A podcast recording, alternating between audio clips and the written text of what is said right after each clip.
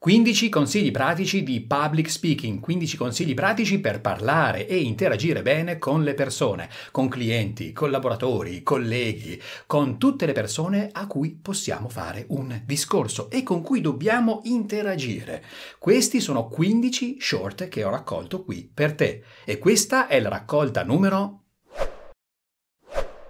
che cos'è il volume della voce? Il volume della voce è la quantità di suono che noi produciamo. Infatti, per produrre più suono, quindi con un volume più forte, dobbiamo consumare una quantità maggiore di aria. Esempio, fingi di parlare a una persona vicina. Ciao, come stai? oppure una persona lontana. Ciao, come stai? In questo secondo caso abbiamo consumato molta più aria. Siamo circondati da persone che ci dicono come dobbiamo comportarci, persone che ci danno tanti consigli su come noi dovremmo cambiare. Va bene, va benissimo, ma ci siamo fermati un attimo a chiederci come noi siamo, che cosa noi facciamo, come noi stiamo funzionando in quel momento. Funzionare è una parola che mi piace poco, però almeno dà il senso di come noi operiamo in pratica. Allora, prima dobbiamo osservare noi stessi. Ma io non so come osservarmi, non so come fare. Cominciamo da come noi noi ci sentiamo. Sto bene in quella situazione? Non sto bene? Vorrei cambiare? Come mi sento? Che cosa non mi piace? Che cosa mi piace in quella situazione? Fatto questo, allora possiamo decidere di cambiare per evolvere. C'è una banalità che circola e che ci impongono. Devi vestirti in un certo modo perché l'abito è fondamentale. L'abito fa il monaco. Non l'abito fa il monaco nel senso che fa diventare monaco chi lo indossa. Significa che possiamo metterci addosso quello che vogliamo, ma se non lo sentiamo nostro è tutto inutile. Allora l'abito non è semplicemente ciò che ci buttiamo addosso, ma l'abito è il nostro modo di abitare il mondo. Dobbiamo allora abituarci ad abitare il mondo nel nostro modo. E la prima cosa da fare è scoprirlo. Ma per chiudere un discorso posso usare una citazione a effetto, una di quelle che tutti si ricordano? Certo, e in questo modo le persone invece di ricordarsi di te, si ricorderanno della bella citazione. Perché ricordiamoci che quando noi facciamo un elenco di oggetti e lo diciamo ad alta voce, le persone tendono a ricordare i primi e gli ultimi. Termina il tuo intervento intervento con il tuo pensiero. Stai parlando, sei emozionato o emozionata e cominci ad andare in affanno. Allora questo è super naturale, significa che stiamo introducendo troppa aria e che non riusciamo a ricambiare l'aria, cioè non riusciamo a introdurre aria che possa riossigenare il sangue. La soluzione qual è? Fare una bella ispirazione? No, sbagliatissimo. La soluzione è il contrario, fare una bella espirazione, buttare fuori tutta l'aria. Per esempio, poi lasci che il tuo corpo respiri in modo naturale. Sai quando non riesci a trovare le idee, cerchi, dici ma non so cosa dire, non so cosa, cosa tirare fuori come argomento, eccetera. Perché succede questo? Ci hanno insegnato fin da bambini a cercare le idee e contemporaneamente a giudicarle. Questo ci porta a censurare da subito le idee che ci saltano fuori, ma in realtà le idee saltano fuori dalle idee. È un moltiplicarsi, è una specie di frattale infinito. E allora c'è c'è un tempo per cercare le idee senza giudicarle, le cerchiamo, le buttiamo fuori come vengono e poi c'è un tempo per valutare le idee che avevamo trovato prima. Buona ricerca delle idee. Sì, eh, ma... Boh, boh. Mm, mm, mm. Eh?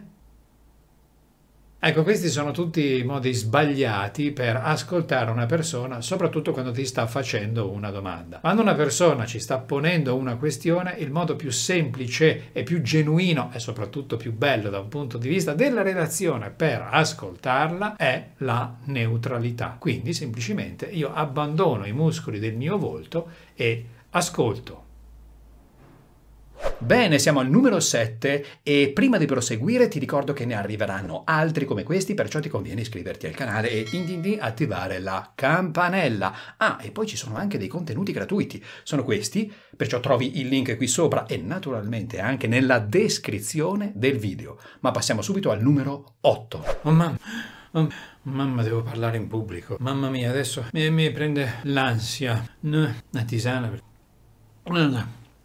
No, ma eh, ci puoi andare tu? Che io non ho da fare, adesso arrivo. Eh? Sei emozionato o emozionata prima di parlare in pubblico? Santa pazienza, evviva! Dirà, ma come? Sì, certo. Noi abbiamo bisogno di persone impassibili, statuarie, finte, oppure abbiamo bisogno di persone emozionate. Cioè persone che dicono, ah, sono lì e questo può cambiarmi la vita. Ecco perché ho le palpitazioni, ecco perché sento il rossore, ecco perché sento una sudorazione alterata. Perciò dobbiamo parlare in pubblico, emozioniamoci e accettiamo l'emozione. E accettiamo l'emozione, anzi viviamola come una vera opportunità. Stai facendo un discorso durante una riunione, magari del tuo team, e vuoi rendere interessante il tuo intervento. Come fare? Beh, porterai una serie di argomentazioni. Ma in che ordine la metto adesso? Pensa a un videogioco. Quando passi da un livello all'altro, il mostro diventa sempre più mostruoso mostruoso, sempre più grande, sempre più impegnativo. E allora parti dagli argomenti che sono meno impegnativi, meno faticosi, meno esiziali, meno pericolosi, a quelli che sono sempre più gravi e importanti. Oh, sia in senso problematico, sia come risultato piacevole. Stai per incontrare un tuo cliente oppure un potenziale cliente e allora hai pronti tutti i tuoi strumenti di lavoro, per esempio le tue brochure, anche i tuoi PDF, i tuoi oggetti di dimostrazione e poi lo strumento più importante qual è? La voce. Eh sì, perché se dovrai parlare dovrai essere pronto o pronta davanti al cliente e quindi che fare? Eh, bisogna riscaldarla. Il modo più semplice per riscaldarla è passare da una S sorda a una S sonora.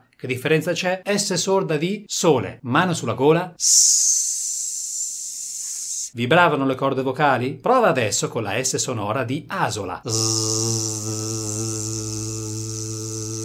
due o tre minuti di S sorda, due o tre minuti di S sonora. Ma come faccio a sapere se, se, se, si capisce quello che voglio dire? La soluzione è semplice. Fai la tua presentazione davanti a una persona che non conosce l'argomento e poi alla fine non chiederle se le è piaciuto, se sei stato bravo o sei stata brava. Sono domande inutili. Alla fine le devi chiedere che cosa hai capito? Confronterai ciò che la persona ha capito con ciò che tu volevi dire li sovrapponi e vedi se c'è più o meno congruenza. Prova. Sai quando ti consigliano comincia un discorso o un intervento con una citazione di un autore? Ma, ma, ma, ma poi ti tocca di gareggiare con quell'autore lì. Cioè tu entri in competizione con quel tizio o quella tizia. Ma un modo più semplice per cominciare. Partiamo dal tema stesso. Dobbiamo fare qualcosa per il clima. E poi cominci a spiegare qual è la tua opinione e che cosa secondo te bisognerebbe fare. Invece di partire dal pensiero degli altri, parti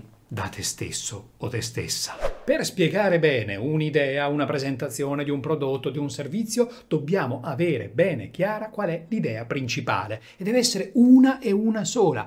Ma alcuni miei clienti in consulenza mi dicono: Ma io ho due idee che voglio comunicare. No, no, no.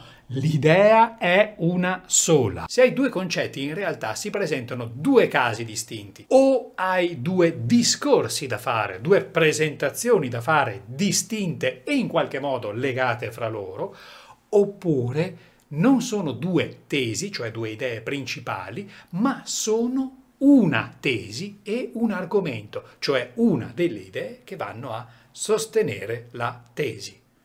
Per spiegare bene, idee chiare come diventare consapevoli quando impariamo qualcosa. Quando impariamo a fare qualcosa dobbiamo diventare esperti. Per prima cosa dobbiamo riflettere, ma questo non è sufficiente, perché se noi ci limitiamo a riflettere, quindi a tenere i nostri pensieri dentro la nostra mente, eh beh, questi sono in confusione. Ci sono due modi allora. Primo, scrivere le tue riflessioni non hai tempo di scriverle, dille ad alta voce. Sia che tu le scriva, sia che tu le dica ad alta voce, ti trovi davanti a un interlocutore, cioè te stesso o te stessa, e quindi dovrai essere più chiaro e logico possibile. Parlare con sicurezza non significa avere il bello schemino con l'ordine giusto, praticamente un template, ma sì, d'accordo, questo può aiutare, ma poi alla fine se usiamo sempre il template, parliamo tutti allo stesso modo, siamo tutti riconoscibili e perciò chi ascolta che fa? S'annoia. Parlare con sicurezza significa assumere una postura fisica di sicurezza. Allora tu prova a parlare in questo modo e prova a sentire le tue sensazioni oppure prova a parlare col petto in fuori e slanciato, slanciata verso la persona che ti sta ascoltando. Che differenza c'è? È finito il quindicesimo consiglio di public speaking. Ti ricordo che hai contenuti gratuiti che puoi scaricare da ora. Trovi il link qui sopra ma soprattutto in descrizione qua sotto. Se ti è piaciuto il video un bel like e iscriviti al canale. Campanella. Buon divertimento!